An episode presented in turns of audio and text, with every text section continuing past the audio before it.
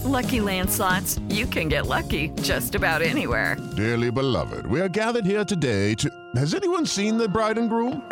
Sorry, sorry, we're here. We were getting lucky in the limo and we lost track of time. No, Lucky Land Casino, with cash prizes that add up quicker than a guest registry. In that case, I pronounce you lucky. Play for free at LuckyLandSlots.com. Daily bonuses are waiting. No purchase necessary. Void were prohibited by law. 18 plus. Terms and conditions apply. See website for details. Okay, round two. Name something that's not boring. A laundry. Ooh, a book club. Computer solitaire. Huh? Ah, oh, sorry. We were looking for Chumba Casino. That's right. ChumbaCasino.com has over 100 casino style games. Join today and play for free for your chance to redeem some serious prizes. ChumbaCasino.com. No purchase necessary. Full prohibited by law. 18 plus terms and conditions apply. See website for details. Hello, it is Ryan, and I was on a flight the other day playing one of my favorite social spin slot games on ChumbaCasino.com. I looked over the person sitting next to me, and you know what they were doing? They were also playing Chumba Casino. Coincidence? I think not. Everybody's loving having fun with it. Chumba Casino is home to hundreds of casino-style games that you can play for free anytime, anywhere even at 30,000 feet. So sign up now at ChumbaCasino.com to claim your free welcome bonus. That's ChumbaCasino.com and live the Chumba life. No purchase necessary. VGW. Void prohibited by law. See terms and conditions. 18 plus. Hello, it is Ryan, and I was on a flight the other day playing one of my favorite social spin slot games on ChumbaCasino.com. I looked over the person sitting next to me, and you know what they were doing? They were also playing Chumba Casino. Coincidence? I think not. Everybody's loving having fun with it. Chumba Casino is home to hundreds of casino-style games that you can play for free anytime, anywhere, even at 30,000 feet. So sign up now at ChumbaCasino.com to claim your free welcome bonus. That's ChumbaCasino.com and live the Chumba life. No purchase necessary. VGW. Void were prohibited by law. See terms and conditions. 18 plus.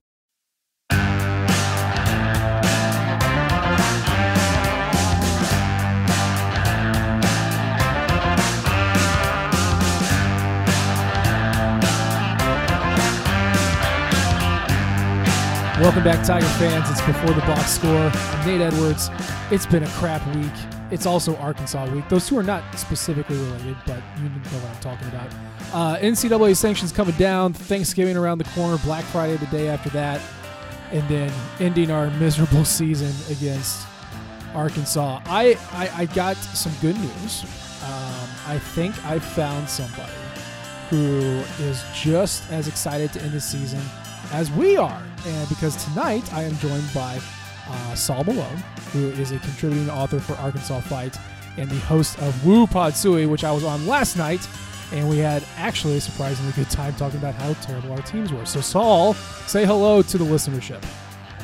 What's up, everybody? Super glad to be here. And yes, uh, it is a crap week. It's also Missouri week slash Arkansas week for you guys. And I'm going to say the two are correlated. Here we go. Oh, we are in the the Battle Line Trophy presented by who? Shelter Insurance, baby. Shelter Insurance. Your shield, your shelter. um, gosh, we're just uh, we are ready for this season to be over, and and we are ready to play each other. Um, you know, Saul, I've, I've talked to pretty much everybody on our schedule that's SEC, and the first Right. thing I always ask them is, you know, we we are the new kids on the block. So after eight years of Missouri football infiltrating the SEC, what are your thoughts on the Tigers? Yeah, you know, I thought you guys came on pretty strong. Uh, you know, I've I've grown up in the SEC my entire life. I grew up. My dad went to Ole Miss and got his PhD there, so I've grown up around SEC football almost exclusively. And I had some doubts about the Tigers and the Aggies. To be fair, when both of you came in, I didn't expect either of you to come in, but you guys came on pretty strong. Honestly, uh, didn't didn't just completely tank.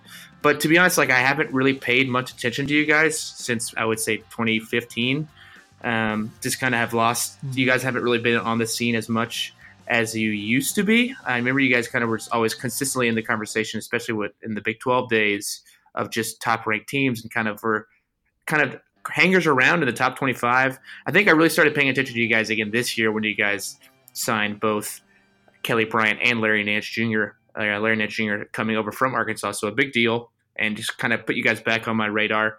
And you know, it- it's been kind of a, a parallel season for you guys to Arkansas to just had these really high expectations. You feel like you have, you know, a coach that's in not his first year anymore, and he's got the players he wants, and it feels like some success should come your way, and it just hasn't happened.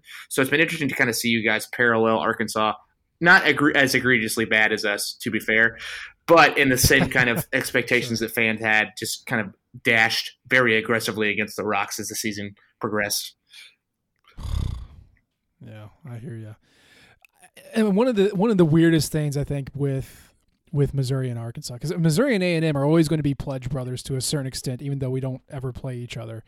Um, but we've got this we've got this Yeah. forced rivalry that uh, uh, Papa Sankey said that we have to play. I, I guess from from your perspective, I, you know, I'm assuming you can speak for a good chunk of the Arkansas fan base, but from your perspective, um, are are are we rivals? You know, geographically speaking, this makes sense. You know, we we're border states. We we share. You know, the battle line is real. There's a line that separates Arkansas and Missouri, and I'll give them that. But it just when we, when you talk to Arkansas fans, it doesn't feel like a natural born rivalry. It doesn't feel like there was a moment or a game where you're like, oh, you know what? I hate Missouri. You know, when it comes to mm-hmm. Arkansas fans, like we hate LSU and Yeah. we hate playing against you know Ole Miss because it's such a weird game and like has become like there's so many storied games, especially we have multiple overtime games versus Ole Miss and things like that. And Ole Miss, and we play you know LSU, it's for the the boot trophy, but this just feels very corporatey and forced. Like the sponsored by Shelter Insurance is just very pronounced in the rivalry. Like again, there's just no signature moment to this, and mm-hmm. it just kind of feels like we need a game at the end of the season, and we've moved the LSU game. So you know what, Missouri, you're close enough. Let's make you our rival, and you're just gonna have to deal with it. do you do you want to be rivals? Like, sh- should we start fighting? Yeah, like, I don't, I don't hate the idea. Like it, it's, it makes sense that we wouldn't like each other eventually, but it just, you know, when we played you guys in 2016, I think was a good moment of one of your guys just lit up one of our gunners uh, on a punt return, I believe it was, and I saw it happen, and I went, oh, like I physically reacted because the hit was so big. And I was like, wow, that was a good hit. Like, here we go. And then, like, five minutes later, I was like, ah, when is this game going to be over? yeah. and, you know, I think part of it, part of it is like, it's almost like we deserve each other because the past few years have just been mired in mediocrity it, it- for both of our. It feels like we almost deserve each other to be rivals. It's like, hey, you two, like, you are the worst kids we have. You guys go play in the corner and sort it out. So it feels like we deserve each other, but I don't know if I want to be rivals with you guys because there's no like fire there. I don't. Yeah. I don't want to like assume. Uh, I don't assume how Missouri fans feel, but I'm assuming that we're kind of on the same page here. That oh, maybe we don't want to play. Arkansas isn't exactly who gets our our our wood lit up. Yeah, I I mean, if you go through the list of, of teams that the Missouri football team hates uh, or is feisty against, I mean, that list is going to be Kansas, it's going to be Nebraska, uh, Yeah. South Carolina in the SEC. Like we we have teams that we can legitimately have beef with, and you know, it, it'd be nice to have a close geographical rival, but it, it does seem a little forced. I, what, what's your list of teams that you hate more than Missouri? You mentioned LSU, Ole Miss. Are there any other teams? I really and I don't. I can't again. I'm speaking for me and for a lot of I think Arkansas fan, but we all really find A and M very annoying. Um, we we do not like them at all. Uh, we, we go down and play them in Dallas, and every year it's a close game, and they always beat us by like three or four. And we always it's the game we always come close to winning, but always seem to like kind of get like lose out of our grasp. And granted, we have won a few in the past five years, but Mm-hmm. I, mean, I would I would say if we're doing our top three, LSU, A and M, and Ole Miss. And Ole Miss only because it's such a weird game. Weird things happen in that game. You know, we had the Henry Heave a few years ago. We had the seven overtime game in Oxford back, uh, you know, early 2000s. Like, Mm-hmm. there's some weird stuff that goes into that game. So those are when I think of Arkansas football. You know, I wasn't around for the uh, that when they were in the Southwest Conference, and Texas was our number one rival. So, Mm-hmm. you know that we were in the SEC by the time I was a fan because I'm, you know, a little bit younger. But you know, tech, it's people still don't like Texas and Arkansas. I remember when I first got to campus, I went to a bookstore, and the first thing I saw was the upside down horns. So we don't play them anymore, but people still consider Texas a rival. I mean, especially with A and M, you know, they they get into the league And I mean, I I'm not going to say I know Arkansas recruiting super well, but I feel like Texas is a good pipeline for you guys. And you Yeah. were kind of the hey, you want to play in the SEC, and you're from Texas, come here. And now A and M's like screwing all that up for you guys. Yeah, they are eating into our turf for sure. You know, we used to have a huge Dallas pipeline with the Jerry Jones connection, and you know that that his his outreach and his alumni ship there was great. But now, you know, A and M eats into it. You can play in the SEC. You can play for Jimbo Fisher at A and M, and that's a big draw. So we don't have the pull that we used to have in that Texas recruiting range. We can still get guys for sure. Like that's not a question. Like Sure. the SEC West is going to pull no matter what. But definitely, there's some competition. People have been moving into the neighborhood.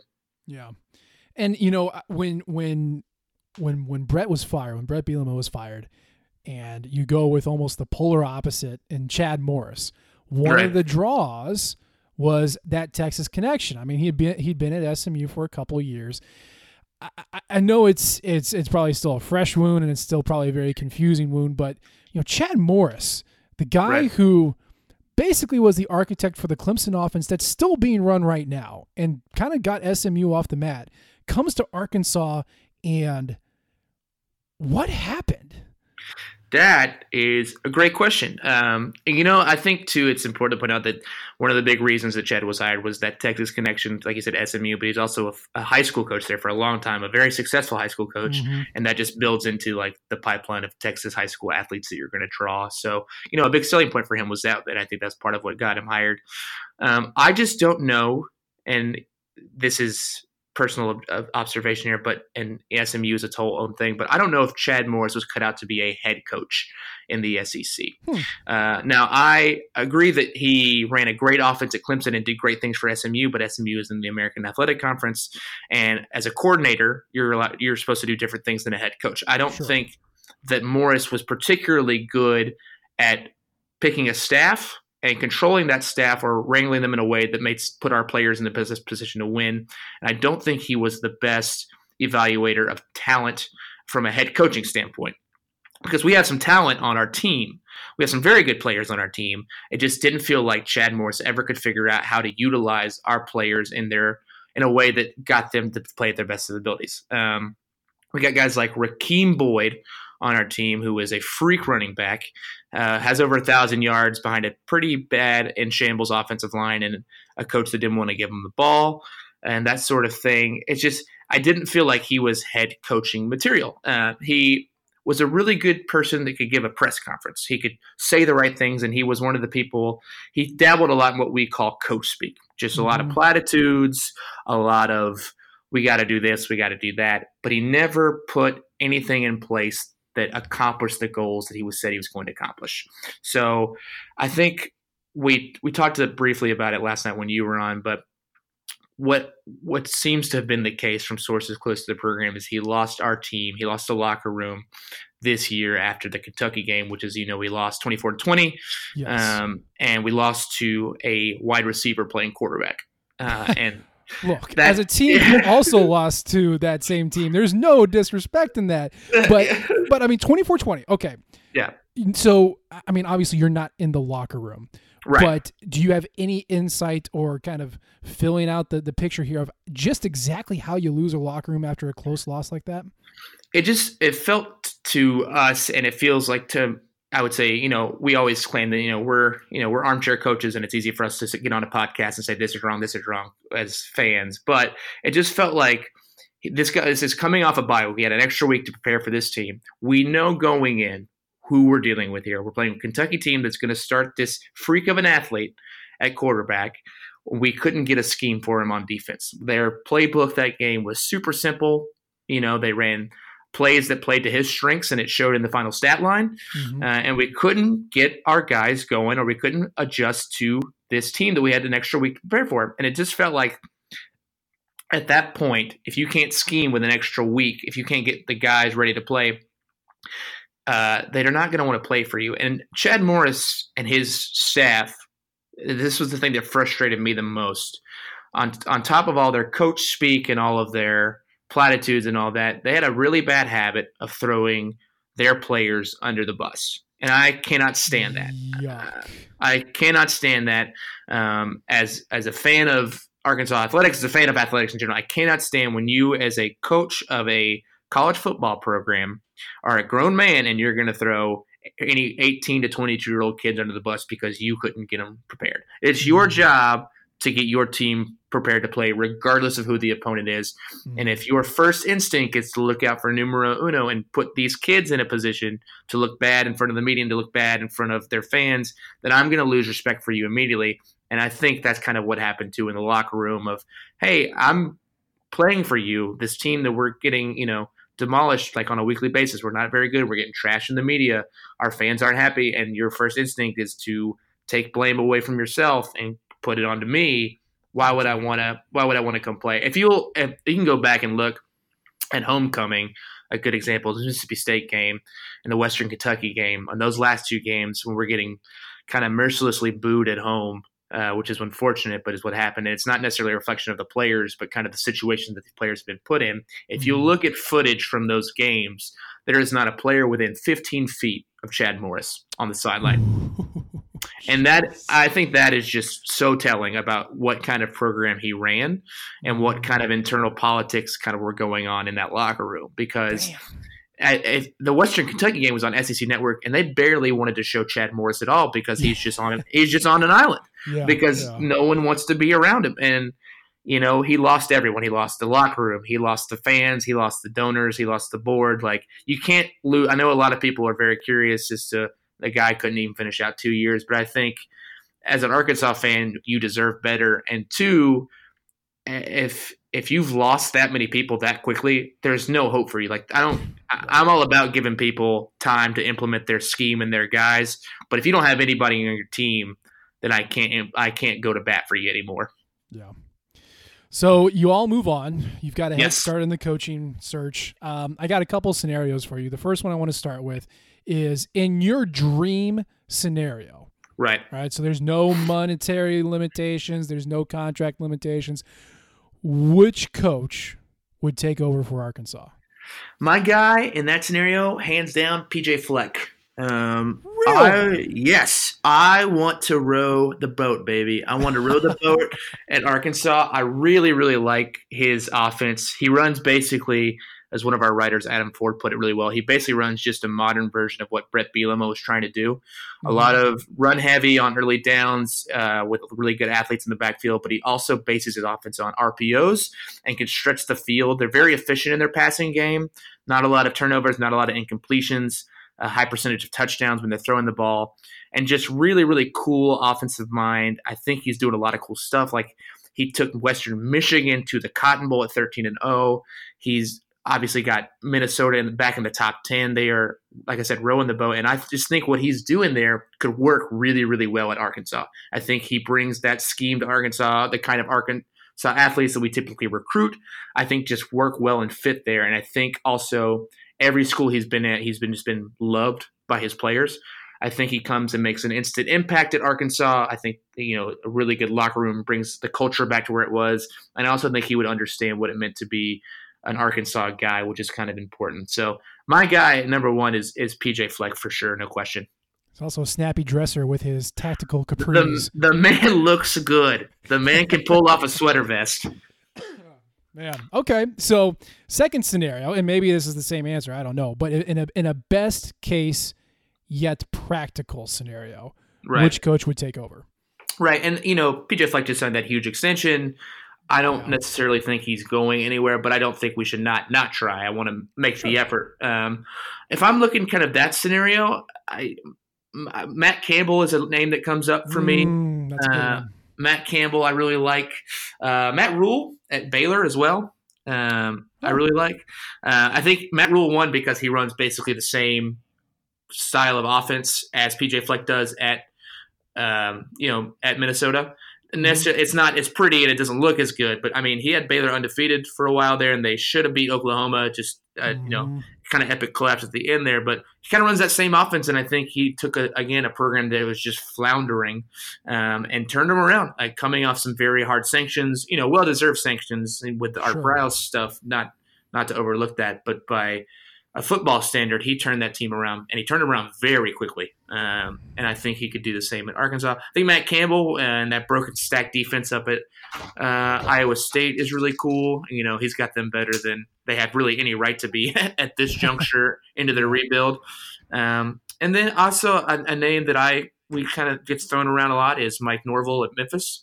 Yeah, um, you know, he took over a really good Memphis team after Justin Fuentes went over to Virginia Tech. And so, you know, there's some questions of is this actually Mike Norvell or is he just reaping the benefits of what Justin Fuente started at, at Memphis? But, you know, I think there's something to be said about keeping a good team good and mm-hmm. continuing them on a roll.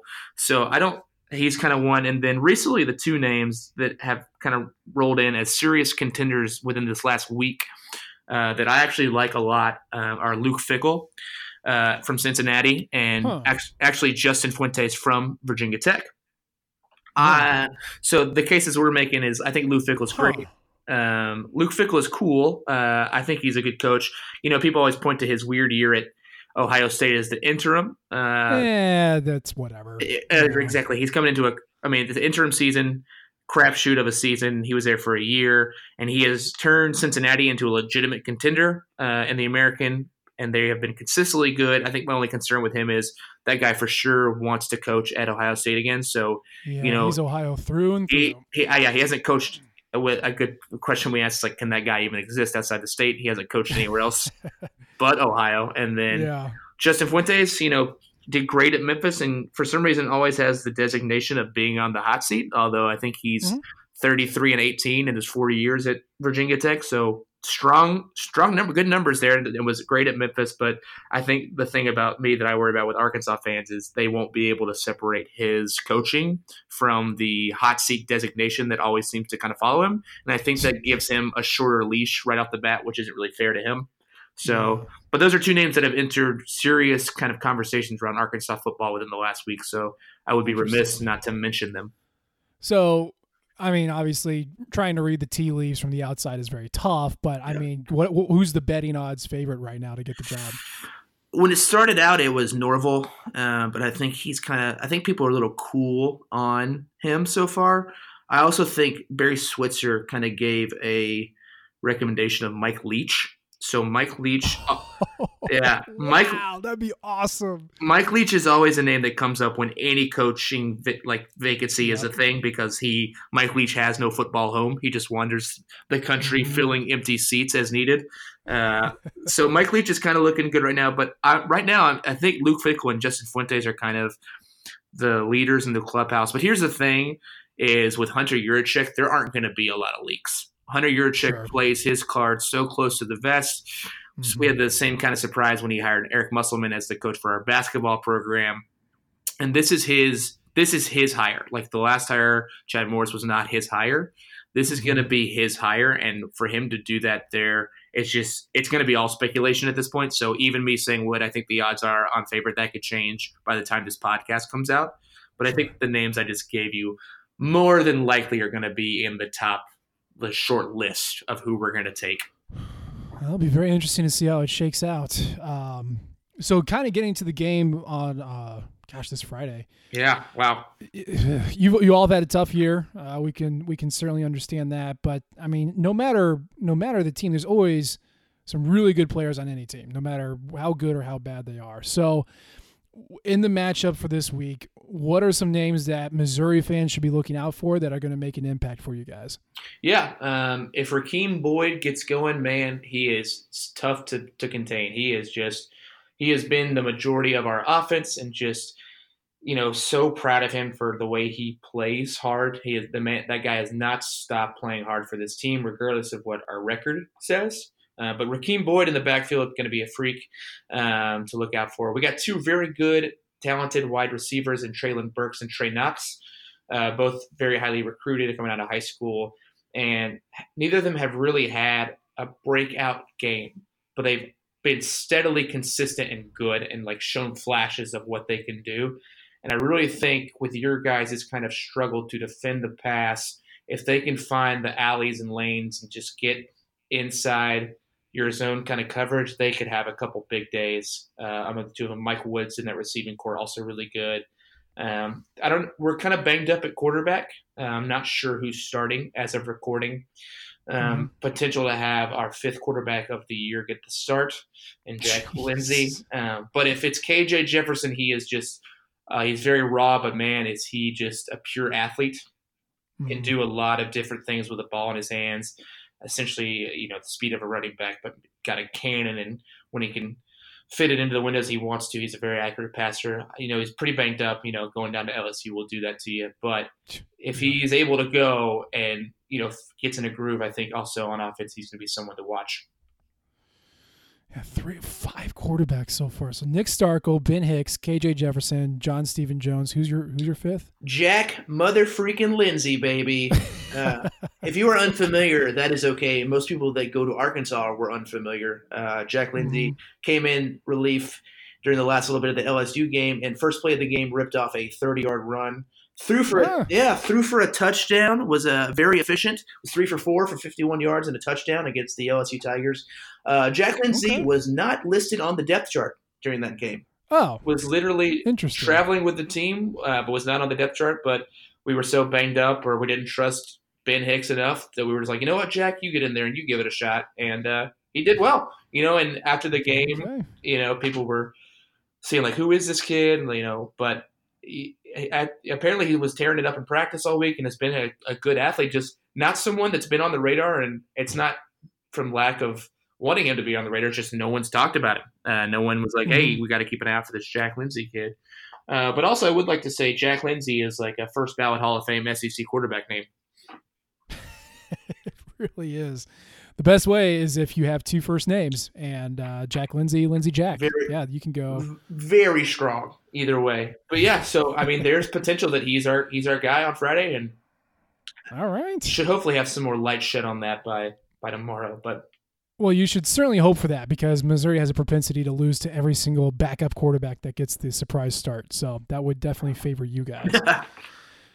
uh, um, okay, so obviously we've had a couple of wins this year. Yeah. Um, I know it's not a lot, but I guess when you look at this Arkansas team, and it's all going to depend on the quarterback and everything like that, but when you look at this team, how does Arkansas beat Missouri? What does that look like from a statistical perspective? I think it's it's feeding the rock to our guys that can move the ball well, and that's Rakeem Boyd. Uh, I think giving him you know, there was a couple times where Rakeem Boyd against Western Kentucky in particular, I'm thinking he got eight touches the entire game, which is just unconscionable, uh, just gross. And like, granted, he was very efficient on those carries because he had two touchdown runs of 76 and 82 yards. But like that just shows you what kind of athlete he is, and to not get him the ball. I mean, this is the last game of the season. We're not we're not going to a bowl. Like we don't need to. Like I don't want to like mess up his future by any means, but we don't have to wrap him in bubble tape. You know, this is it. Like this is all we have left this season, and I want I want to see Rakeem Boyd, and we got some other guys in the backfield that can do some damage. Devwah Whaley, Monte Spivey, those guys can do good things with a rock in their hands, and I think getting back to that running game that we do so well can be a way that we really can move the ball on you guys. Um, I think if we can get the passing game going, which is not a guarantee with the carousel we've had at quarterback. I mean, part of the reason I feel like we can't get it going is because we can't really pick a guy and stick with him. You know, granted, we've been trying it with KJ this last uh, bit of the season, and I'm for that. I think KJ is the future of Arkansas football at the quarterback position, and I want to give him the reps that we're going to give him. So I think if he can get mm-hmm. going and get the ball, spread the ball around to those guys, and I know you guys kind of struggle defending the pass. Um, I think we can we can do well there, and I think forcing you guys to pass the ball is going to be key because uh, mm-hmm. I, know mm-hmm. that you guys don't necessarily hold on to the ball when it's thrown to you. So I think making you, if we can like get you guys to help beat yourselves, like forcing you guys to throw, and we do every once in a while we do a good job of clogging up running lanes. Like Chavis, granted his defense has broken a lot more than it bends, but sometimes it does bend and doesn't break. So if we can force you guys to have to pass the ball because we're clogging up the running lanes, I think there is a, a chance where we could put those two things together uh, and get a dub at the at the Battle Line rivalry brought to you by Shelter Insurance. I would agree. Yeah, uh, making us passes is just a terrible thing for us to do. So, uh, and yeah, our secondary is all banged up. They they released the uh, depth chart and Every starter in the secondary has an or indication, uh, which generally means that they're injured and not going to play. Yeah. So that would be bad. Um, but on the flip side, you know, what does Missouri have to do to beat you guys? Yeah, so we are a defense that just loves to give up yards. Um, we're a big fan of that. So I think if you get if you guys get someone just with a hot hand, I mean for for LSU, granted they're the number one team in the country, but their running back had eight carries for 188, or excuse me, six six carries for 188 yards and three touchdowns. Just disgusting. He, yeah, he scored on half his touches. Uh, he gained 108 yards with us, so you can beat us. Um, you know, we're kind of we're kind of into the season. We're banged up a little bit on the defense side of the ball as well. Our secondary over the last few games has not looked good, so we want to make you guys throw. But if somehow we end up making you guys throw and you guys can throw and you don't drop passes, if you can go over the top, you're going to beat us. Um, we have a habit of giving up the long ball. Uh, not great at covering in zone over the middle. We kind of leave our linebackers out in coverage too much and ask them to cover on like a Tampa two, like that happened last week. We asked our guy Bumper Pool to cover deep on a Tampa two, and it ended up in, of course, just a very long touchdown pass. So we get we get we can we're we're prone to giving up the deep play, uh, and if you can find a way to get your guys down the field like in the seams, that is gonna be open for you all day if we're not careful. Okay, prediction time. I know last night someone said something crazy about 20 points being scored in this game. Uh, you can pick a final score, you can pick a stat line of any sort, but uh, what do you think happens on Friday? I would like to say uh, guilty. That was me picking over 20 points. I was feeling pretty good. it was high on the podcast emotions, feeling good about talking Hogs. Got a little crazy, said uh, that the Hogs would win 24 17. I don't think I'm to, since I've come to my senses, I've had a day to think it over. I'm still going to go a Hogs win, but I'm going to go Hogs win 17 14. But I think the, mo- the most Okay. important thing here is that no matter what happens, the season will be over for both of us. And we can move on to other things. I, it's funny, like I know this team is bad, but I still invest emotional and mental time in it every every dadgum Saturday they play, and I will finally Uh-huh. rid myself of that prison this Saturday at the Battle Line rivalry presented by Shelter Insurance. Insurance. We are we are just absolute suckers for this thing. I got to get this poison out of my my Yeah. bloodstream, and yeah, it'll finally think- be done. It'll be. I think the finally like the slogan of the past two of like the past few weeks for both Arkansas and Missouri is "Let's get it over with." that should be that should be the slogan for the Battle Line rivalry. The "Let's get it over with." damn, damn. Battle. Yeah. What, what, All what is it we, we call it? The Berry Bowl. Barry Lunney Jr. The Berry Barry Bowl, Lunney yeah. Jr. versus Barry Odom, baby. Battle of the berries. So, so Mizzou listeners, you should really listen to the show from last night. I will tweet it out. Uh, it was a lot of fun, but we did decide that instead of playing this stupid game, uh, our own Barry Odom and their Barry Lunney, who is their interim head coach, need to have a five-round skill challenge uh, at the And 50. that's What do we say? It was like it was like deer hunting, deer and hunting, setting things, setting on, things fire. on fire. Uh, I think dr- like a drum off was one of them. Yeah, you know, just a miscellaneous talent show, and whoever wins the majority claims the Battle Line rivalry. Brought to you by Shelter Insurance. Uh, just so much more yeah. I, I would I would much rather watch that than see whatever football football game is allegedly going to happen on that field in, in Little Rock. And that's the other thing too, is we talked about like if, you are a Mizzou listener and you don't keep up with Arkansas football, this is the infamous Little Rock game, and weird things happen at the Little Rock game. We that's where we lost to Toledo. It's where we lost to our huge loss to Louisiana Monroe a few years ago. Oh, that's like, right. we Yeah. kind of weird things happen there. Like the tailgates beforehand are always good for a really good fight or two. Uh, after the game, kind of the same situation. So it's just weird stuff that happens there. So it at the very least, I you know, I, while I don't think the game is necessarily going to be pretty, there will definitely be a couple moments from it that we will get some uh, enjoyment out of. I can't be- wait. As long as it's plastered with the shelter insurance logo. Yeah, that's I all need ask. my branded bowl, my branded rivalries. Fantastic. All right. Well, Saul, thank you very much for joining us today. We appreciate all of your insight on all things Arkansas. Well, thank you so much for having me. Good luck. Not too much good luck, but you know, good luck as we as we go forward. Uh, Tiger fans, the season's almost done. We don't have to play and lose in a bowl. We can move on with our lives, and maybe we'll end it with a victory. I don't know. Uh, but please like, subscribe, do all that stuff. Leave us a review. I am Nate Edwards at Nate G Edwards. You can tweet me all your negativity if you'd like. Um, I guess we'll be back next week. I got some recovery to do, some some projections in the off season that we got to go over. Uh, so we might do another show, a little uh, post mortem, maybe another dad pod uh, with resident dad Josh. Uh, but please keep subscribing. Please keep listening. Please keep staying strong. Uh, until next time, Mazi.